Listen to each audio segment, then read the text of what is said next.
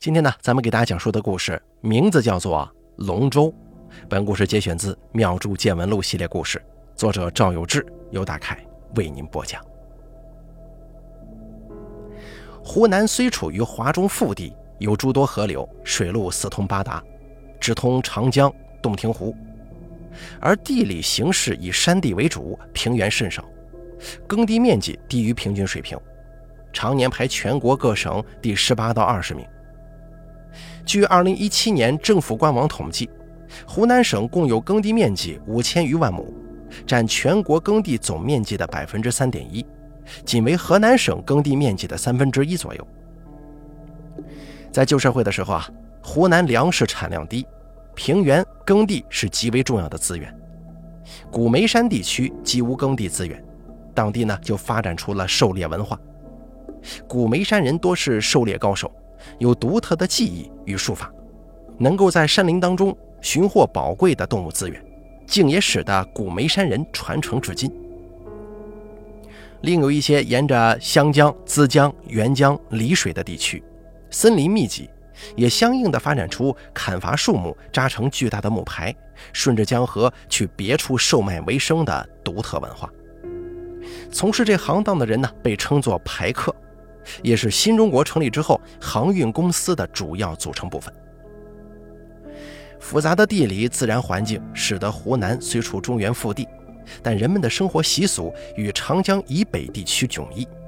湖南人崇尚斗争、反抗精神，勇于开拓，这一切啊，跟湖南的自然环境也是密不可分的。长沙东边是浏阳，湘江支流浏阳河穿境而过。此地盛产爆竹花炮，得以被全国人民熟知。而在解放之前呀，浏阳境内几乎全是山地，人们的生存异常艰辛。湖南人安土重迁，也有不少人不得不背井离乡，翻山越岭，去一山之隔的江西谋生计。浏阳北边是平江县，平江属于湖南岳阳。也因境内全是山区，耕地极少，人们谋生极难，人口分布稀疏。平江县的占地面积能赶得上一个相当规模的地级市。由于过去啊一直交通不便捷，难有大规模的工业入驻，对外省人来说鲜为人知。平江县直至2019年才摘了贫困县的帽子。浏阳与平江交界处是一片狭长的平原地区，土地肥沃。旧社会的时候啊，为了争取这片土地的归属权，浏阳、平江两地的人们用各种各样的方式来争抢，甚至大打出手。清政府也无力杜绝，对此很是头疼。许多老一辈的人们都记得当年激斗的盛况啊。那是清末年间，无能的清政府即将垮台，国家四分五裂，已无力维持国家的安定统一。浏阳北边有个镇子叫打虎，这个镇子与平江南边的淳溪镇已有上百年的争斗历史。每隔三年的清明时分，两个镇子上的青壮丁都要聚在一块儿，组织一场大规模的械斗，直到有一方没有任何能站起来的男丁才罢手，胜利方可以赢得中间稻竹坪三年的耕种经营权。每次争斗都会造成数十人死亡。上百人受伤，即使是胜利的一方，也会因此缺乏当年的耕种劳动力。清政府也曾经出面干预。后来啊，两个镇子约定用赛龙舟的方式来争取稻竹坪。可随着清政府干涉力度的减小，两地的龙舟赛也是越来越粗鲁了。这龙舟赛啊，颇有讲究，龙舟上的龙头是活动的。平日里要把龙头供在本地龙王庙中，浏阳人祈求浏阳河的龙王保佑，而平江人呢则祈求汨罗江的龙王保佑。为了防止对方受神灵庇护，比赛不能在浏阳河或者是汨罗江里进行，得在两地之间的小河中。到了要赛龙舟的日子，龙舟队一起到庙里焚香祭祀，把龙头取出来。再到江边把龙头安置在龙舟上，为首的人扛龙头，在龙舟赛上负责打鼓。大伙们听着鼓声的节奏，不断的划桨。打虎镇有个叫做刘佑喜的人，他呢在家中排行老二，这一年十四岁。上一次抢夺稻竹坪的龙舟赛，刘佑喜的父亲是扛龙头的。这浏阳打虎镇的人呢，扛着龙头往小河赶，没想到平江淳溪镇的龙舟队竟然提前安置好了龙头，偷偷绕到了河南边。一等打虎镇的龙舟队现身，冲上去就是一顿打。刘佑喜的父亲扛着龙头不便出手，被打得浑身青紫，只得死死地护住龙头。两个龙舟队的人打起来了，来围观的乡亲们也加入了斗殴的行列。一时间，两个镇的人又打成一团，难解难分。打了半日，浏阳这边落了下风，便有打虎镇的人去报官。等到兵勇们带着刀枪来维持秩序的时候，两边龙舟队的人都挂了彩呀。其中，刘佑喜的父亲伤得最重。官兵们把两帮人马分开，按照约定，还是要赛龙舟。刘佑喜的父亲胳膊断了，挥不动鼓槌，加上打虎镇龙舟队的人都有些伤痛，龙舟到终点的时候，比平江纯溪镇落后了半个船呢。浏阳这边输了比赛，稻竹坪呢归平江了。打虎镇人人都埋怨龙舟队。龙舟队内部则埋怨刘佑喜的父亲没有把鼓打好。刘佑喜出门的时候被乡亲们是指指点点的，一家人抬不起头来。刘佑喜的父亲是个要强的人，受不了被大家伙这么奚落。一天夜里，在自家门口找了一棵歪脖子树，搭上麻绳就上吊自杀了。刘佑喜的心中是万分悲痛啊，跟家人一起埋葬了父亲，在家里躺了一整天。决心要去江西学本事，为乡亲们争回稻竹坪，也为过世的父亲争口气。道教历代张天师世居江西鹰潭龙虎山天师府，许多附近的百姓啊都会有一些小小的法术在身。江西又有不少闻名的武师，不管是术法还是武功，能学得一招半式，就能不输平江人了。可江西这么大。以前就动心思去江西学艺的平江人和浏阳人都不少，没有几个能真正找到师傅学成的。刘佑喜跟母亲商量了一番，母亲也没什么别的主意，就同意了，给刘佑喜装了一袋干粮，又给他曾经父亲穿过的衣服一件，嘱咐他万事小心。刘佑喜背起行囊，跟姐姐母亲告别，狠心一咬牙就出发了。浏阳东边是大围山，翻过大围山就到了江西地界大围山方圆百里，人烟稀少，寻常人要走个三天方能走出大山，路途坎坷。刘佑喜时年十四岁，靠着一股初生牛犊不怕虎的气势，竟然一天时间就爬到了顶峰。只见霞光万道，刘佑喜虽然年幼，见到这番光景也是颇为感慨呀。你说这江西这么大，不知何时才能找到师傅。山里飞禽走兽不少。当夜，刘佑喜在山顶找了棵大树，爬到树干上分叉的位置，斜靠着树枝睡了一觉。好在这个时候是夏天，山上也并不十分寒冷。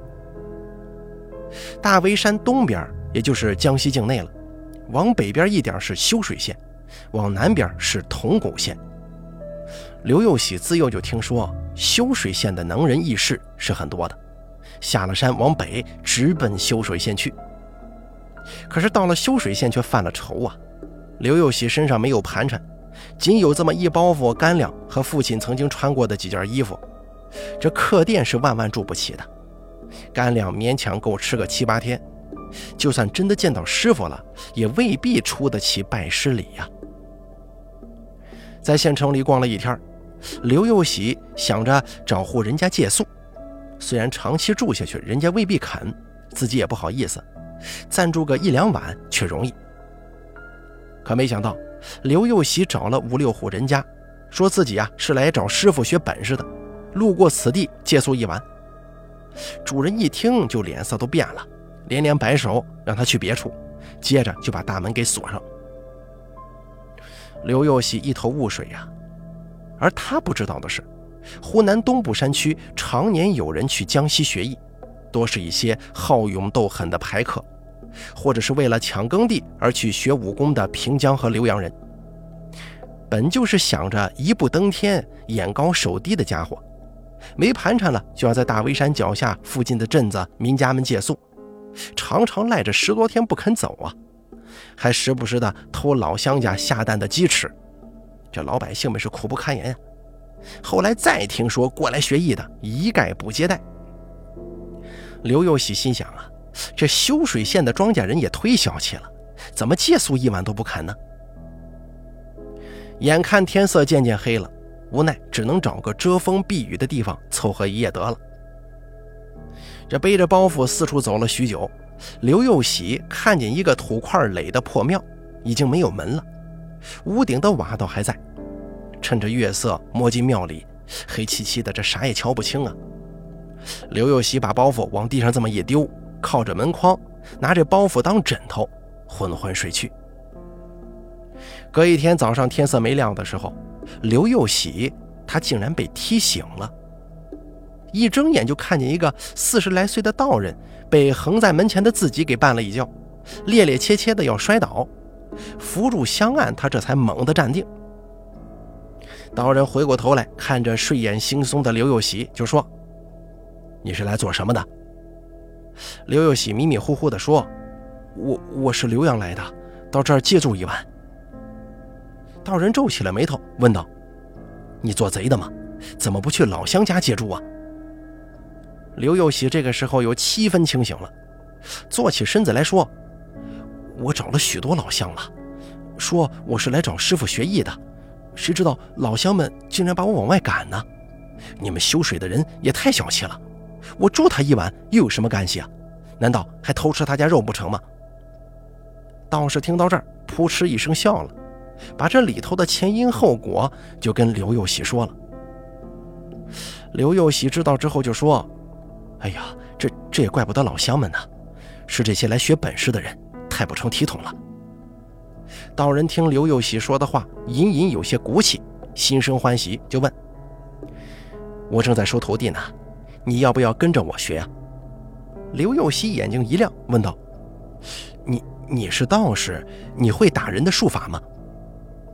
道人说：“我只会念经打教，打人我可不会。”刘佑喜的眼神暗淡下去了，说道：“那我学了也没什么用处啊。”道人好奇地问：“你如此年轻，不好好学一门手艺讨生活，净想着跟人斗殴，你想学打人的干什么呀？”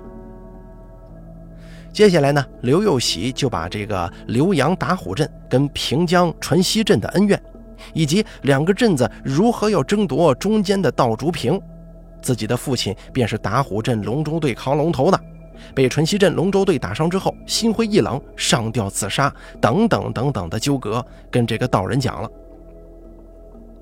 道人听完，仔细想了一阵，就说：“你是想学本事，回去把平江的龙舟队打败，把稻竹瓶给抢回来，是吗？”刘佑喜点了点头，说：“先生如果认识师傅的话，还请先生指点，大恩大德，感激不尽。”说着，刘佑喜就作势要给这道人磕头。道人一伸手扶住了刘佑喜，说道：“你若是不拜我为师，这头啊也不必磕。这样吧，我倒是知道哪里可以学。你可听说过五百钱呢？”刘佑喜摇了摇头说：“没听说过。”道人又说：“你们湖南那边管这个叫点打。”刘佑喜顿时抢白说：“哎，这个我听说过，呃，说是打人有蛮厉害的武功，只要那么轻轻一拍，就能让人浑身痛得起不了床。先生，请您指点呐。”道人说：“只是想学这五百钱，得有钱才行啊。”刘佑喜说：“学五百钱便要五百文钱吗？那也不难，我去做工，赚够了钱再来拜师。”道人说：“嘿，现在怕是五百文已经学不到喽。”传闻啊，清代康熙年间，一位叫做于克让的武师将一门武功传入了江西。这个拜师学艺者需要向其缴纳五百文铜钱，所以民间称之为五百钱。清康熙年间铜银比例高，五百文钱就可以兑出一两银子，而这个时候一两银子却可以换两千多文铜钱，是以学五百钱的拜师礼得用银子作为衡量标准。道人告诉刘佑喜，得准备一两银子。刘佑喜愁眉苦脸地说：“哎呦，这可就太难了，怎么才能挣到一两银子呢？”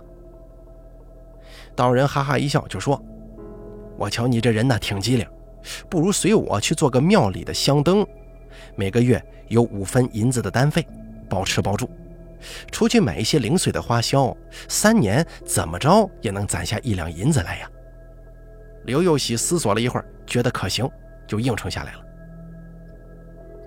这道人呢，本是修水县玉皇宫的当家，为人亲善诚恳。平日里常去修水县大大小小的庙里照料。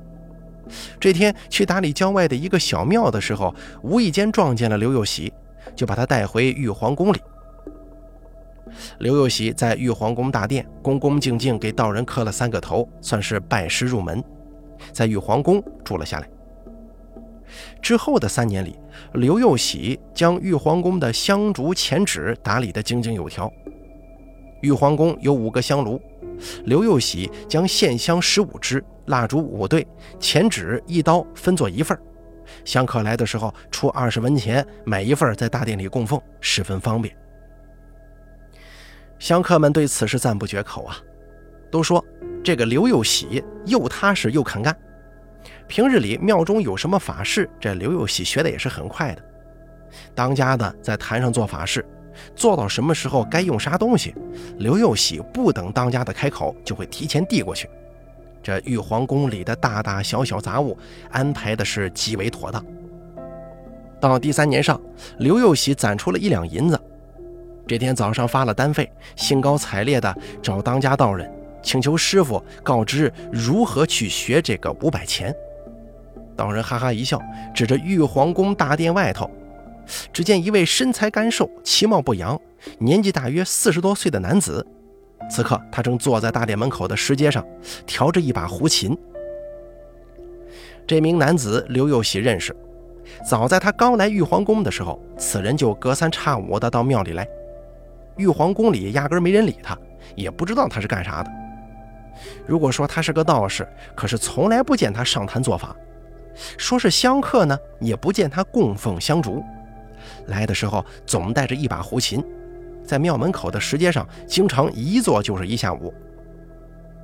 刘佑喜虽然在庙里干活，但毕竟年龄小啊，有些孩童心性，平日里也没有同龄人陪他玩。见这拉胡琴的人有趣啊，时常端一碗热茶给他，在旁边听一会儿。只是每次总听不完一首曲子，就得接着去干活。这中年男子有时候啊，也跟他攀谈几句。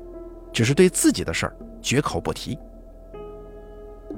刘佑喜将信将疑地问：“这就是那个会五百钱的师傅吗？”当家的道人说：“怎么，这还有假呀？”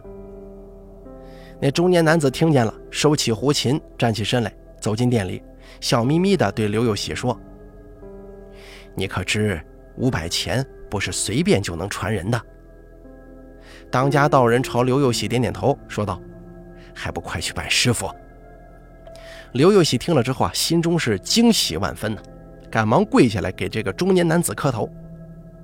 磕完三个头，中年男子把刘佑喜扶了起来，就说：“你这么年轻，我本来不该收你的。”刘佑喜听着有些纳闷，又不解地看了看当家道人。这个中年男子说道：“这五百钱自余祖传下来，已经有一百多年了。”向来不传年轻人，只因为这一门功夫太过阴毒，打到人身上立刻开始浑身疼痛难当，隔日身上就会出现条条紫红。除了会这门功夫的人和极个别的神医之外，是无人能救啊！如果不及时救治，最多挨个九天也就一命呜呼了。若是打伤了人又不给他施救，这人九成是活不下去的。年轻人性子急，脾气暴，如果因此把人打死了，有伤天理呀。三年前，当家的跟我说，有个小伙计想学五百钱，我执意不肯收。当家的让我时常来玉皇宫里看看你。这三年啊，我见你为人亲善，心地宽厚，想必不是那种嚣张跋扈之人。前几日已经跟当家的商量过，愿意收下你了。我姓陈，名开山。原来这个人三年来时常在这个玉皇宫闲坐，竟然是考察刘佑喜的心性来的。如此大费周章，可见这门手艺实在是难得呀，不能妄传。当家道人恭喜陈开山收徒，陈开山也拱手向当家的道谢。刘佑喜赶紧把自己辛辛苦苦攒下的一两银子掏出来了，连这个小布包交给了师傅。陈开山接过布包，又说：“虽然你性子温和，可我仍要告诫你，咱们学五百钱的门内有个规矩。你是浏阳打虎人，浏阳共有三个会五百钱的，加上你是四个。以后若是动手打了人，三天之内你可以上门去给他治。”若是凶徒作恶，你出于惩治之心，可以五天之后让其他门内的人去治，或是告诉他去哪里可以找人治。但这种情况就有说道了。陈开山还没说完呢，刘佑喜着急地问：“若是其他人不肯去治，或者说忘了呢，岂不是害了一条命吗？”此话深得陈开山的心意，就说：“你能这么问出来？”足见你心地仁厚啊，不妨，若是喊旁人来治，他们晓得规矩，知道这是作恶的人被惩治了，必定狮子大开口，为难此人。你说，岂有一个这样敲竹杠的机会，别人还不肯的呢？从此以后，其他人若是打了人，也会有喊你去治的，你也必须要个好价钱。回头打伤的人会去你那里说明情况，你必须得把这笔钱分一份给他。你将来如果打伤了人，也得这么做，明白了吗？刘佑喜满心欢喜，赞叹道：“哎呀，没想到学这门功夫还有这样的好处啊！”陈开山忽然面色一变，说道：“咱们学武是为了惩恶扬善，可不是为了伤人命、好勇斗狠的。你如果无缘无故将人打了，只为图财图钱，或者是打伤人之后不肯施救，眼睁睁地看着别人死。”即使远在千里之外，这事儿传到我耳朵里，也一定会寻到你身边，取你性命的。刘佑喜吓得一身冷汗，连声说：“哎呀，师傅您放心，弟子万万不敢伤害人命啊。”接下来，陈开山又把门派中的传承渊源以及种种门规跟刘佑喜说了，无非是一些不得欺负弱小、勉励帮扶良善、不得欺师灭祖等等事项。原来啊，自从先师于可让把这门功夫传开之后，在江西呢就分了三支，分别是清江、高安和丰城。陈开山就是清江这一支传下来的，三支互有往来，门人一一造册登记，从几十年前呢就形成了一个四分十合的组织。挑选门人的时候也是极为严格，脾气急躁、火爆者绝对不可以列入门墙。平日里互通生气，有将人打了的消息总能传到门人那里去。若是欺压善良、勒索钱财，门人一定会出面惩治。只是这些门里的规矩极少被外人知道。清江本就在江西北边，离修水很近，是以陈开山能够结识刘佑喜。陈开山啊，又吩咐刘佑喜说：“你可以住在玉皇宫里。”每日抽出一个时辰出来随我学习，两年方可出师。刘佑喜又朝当家的看了看，当家道人说：“也罢，你呀就继续在这住吧，单费钱还是五分银子，别耽误了庙里的活呀。”刘佑喜万分欣喜，跟着陈开山到庙后面的一个小院子里练功去了。这五百钱绝技呀！一开始学的时候是对着小树练，如果练成了，对着小树打过去，这个树的外表丝毫无恙，但是过不了几天，枝叶就开始慢慢枯萎，好像是金庸先生《倚天屠龙记》里的七伤拳差不多。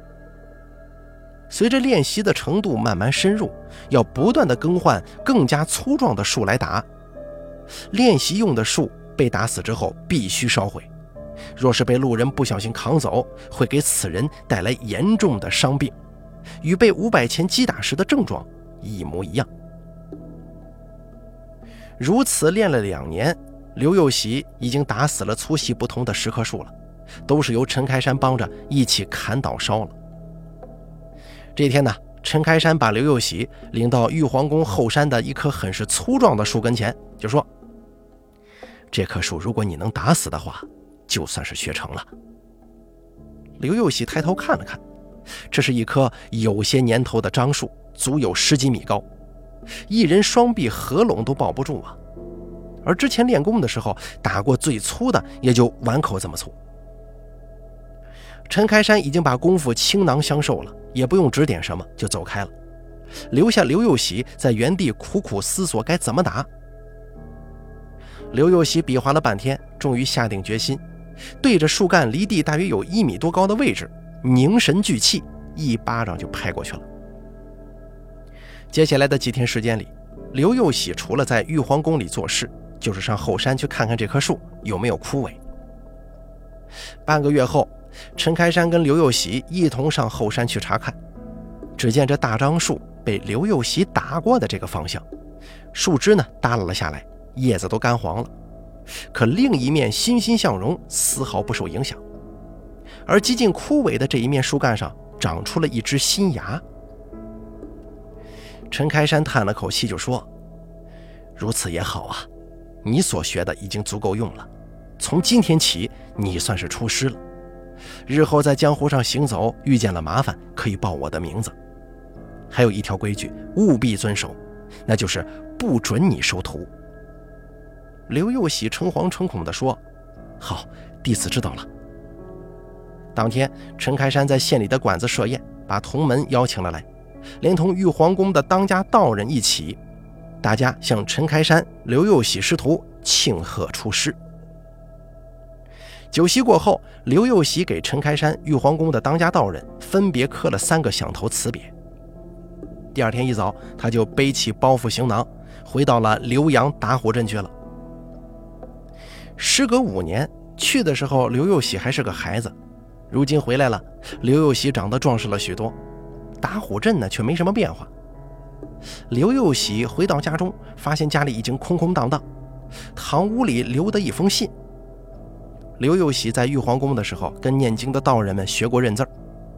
打开一看，得知姐姐在本地生活实在是难以为继，经人介绍去长沙的一户人家做丫鬟了，后来被主家娶做偏房，已经带着母亲住在了长沙。信中说。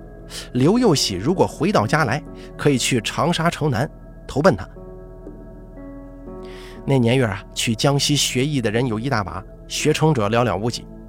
刘幼喜的姐姐压根儿也不敢把希望压在弟弟的身上。这个时候正是春天，离与平江淳溪赛龙舟的日子越来越近了。刘幼喜找到打虎镇的乡绅，果不其然啊，刘幼喜去学习期间呢。与平江赛龙舟又输了。听乡绅们说，淳溪镇的人越发凶狠了。上次赛龙舟，淳溪那边的龙舟队也跟自家的龙舟队打了起来，把龙头都给抢了去。虽说后来官兵过来了平息争斗，但人人垂头丧气，自然也没精神。这龙头已经重新做了，今年的情况还不是很明朗。刘佑喜自告奋勇要参与本次的龙舟赛。保护打虎镇的龙舟队，这乡绅们自然是巴不得多几个能打的壮年男子啊，就欣然同意。到了清明时分，大家伙一起去龙王庙里取出龙头，一行人往河边走去，乡亲们就跟在身后不远的地方。一到河边，只见淳溪镇的龙舟队扛着两个龙头，在河边得意地嘲笑着打虎镇。刘幼喜当时撇开众人。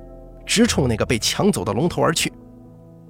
龙舟队见状，赶紧围了过来，可还没有来得及去抓龙头，就见刘幼喜速度极快，对扛龙头的人击出一掌，顺手把龙头夺在手中往回奔。而扛龙头的那一位已经躺在地上呻吟了。淳溪镇龙舟队顿时炸了锅呀！一队人驰马着就追了过来。